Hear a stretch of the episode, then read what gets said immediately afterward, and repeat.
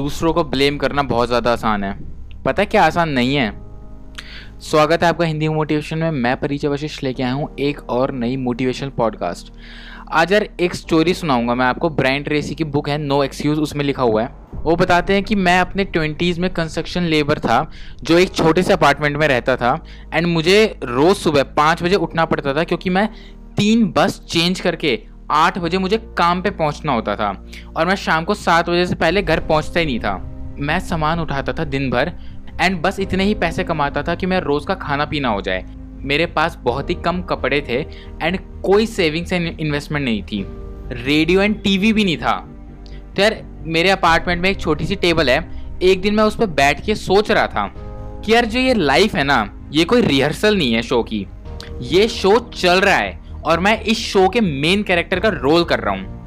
मेरे ऊपर एक स्पॉटलाइट है और मैं चारों तरफ़ अंधेरे अंधेरे मेरे। और मैं यार रियलाइज़ करता हूँ कि मैं कोई हाई स्कूल ग्रेजुएट नहीं हूँ। मैं सिर्फ़ लेबर का काम कर सकता हूँ। मैं बस इतना कमाता हूँ कि मेरा खाना पीना हो जाए।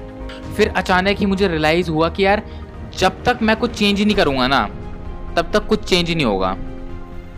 कोई नहीं करेगा ये चीज़ मेरे लिए। क्योंकि इस दुनिया में किसी को फ़र्क भी नहीं पड़ता कि मैं ज़िंदा हूँ या नहीं हूँ। उस वक्त से मैंने सोच लिया कि यार, मैं हर एक प्रॉब्लम जो मेरे साथ हुई है या फिर हो रही है, उसका सिर्फ़ एक जिम्मेदार है, वो हूँ मैं।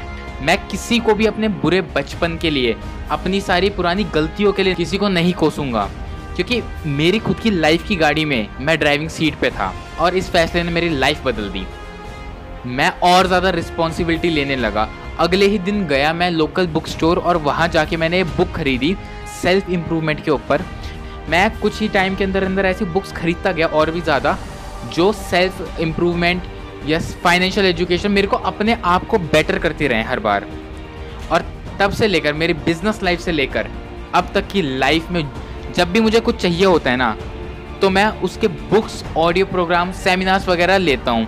आप कुछ भी हासिल कर सकते हो अपनी लाइफ में अगर आप वो चीज़ सीख लो। मैंने एक बात देखी अपनी लाइफ में कि यार 80 परसेंट लोग कभी भी अपनी रिस्पॉन्सिबिलिटी नहीं समझते। दूसरों को ब्लेम करेंगे अपनी गलतियों की वजह से। यार दूसरों को ब्लेम करना बहुत आसान है। पता क्या आसान नहीं है? रिस्पॉन्सिबिलिटीज लेना, अपनी गलती मानना। लोग बस क्रिटिसाइज करते कंप्लेन करते एक्सक्यूज ही देते रहते हैं। दूसरों को, क्योंकि वो अपनी लाइफ में खुश नहीं है। ब्लेम करना छोड़ो और रिस्पॉन्सिबिलिटी उठाओ। आज के लिए इतना ही मैं कोशिश करूँगा, हफ़्ते में दो बार पॉडकास्ट लेके आऊँ, क्योंकि यार मैं बना सकता हूँ। मैं बस ये देखना चाहता था, कोई मेरे को बताए कि भाई आप दो पॉडकास्ट बनाओ, मेरे को देखना था, लोग पसंद करते हैं कि नहीं।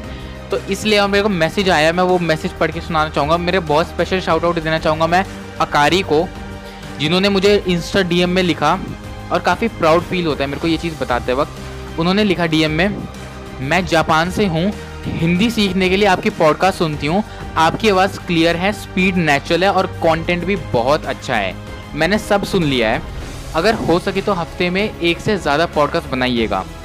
तो यार, बहुत अच्छा लगा जापान से कि यार जापान से भी लोग मुझे सुनते हैं। So thank you so much अकारी या फिर कहूँ मैं अरीगा तो गुस्साई मस्ता अकारी और ये सब अकारी ने हिंदी में लिखा था। आप जाके मेरे इंस्टाग्राम के हाईलाइट्स चेक कर सकते हो। अगर आप ये थोड़ा लेट देख रहे हो मतलब जिस दिन अपलोड करा है उसी दिन मैंने स्टोरी डाली थी। उसके बाद देख रहे हो तो हाईलाइट्स जाके चेक कर लो। भाई, बहुत बढ़िया हिंदी लिखी थी उसने। तो आज के लिए यार बस इतना ही। अब मिलते हैं हम अगली पॉडकास्ट में।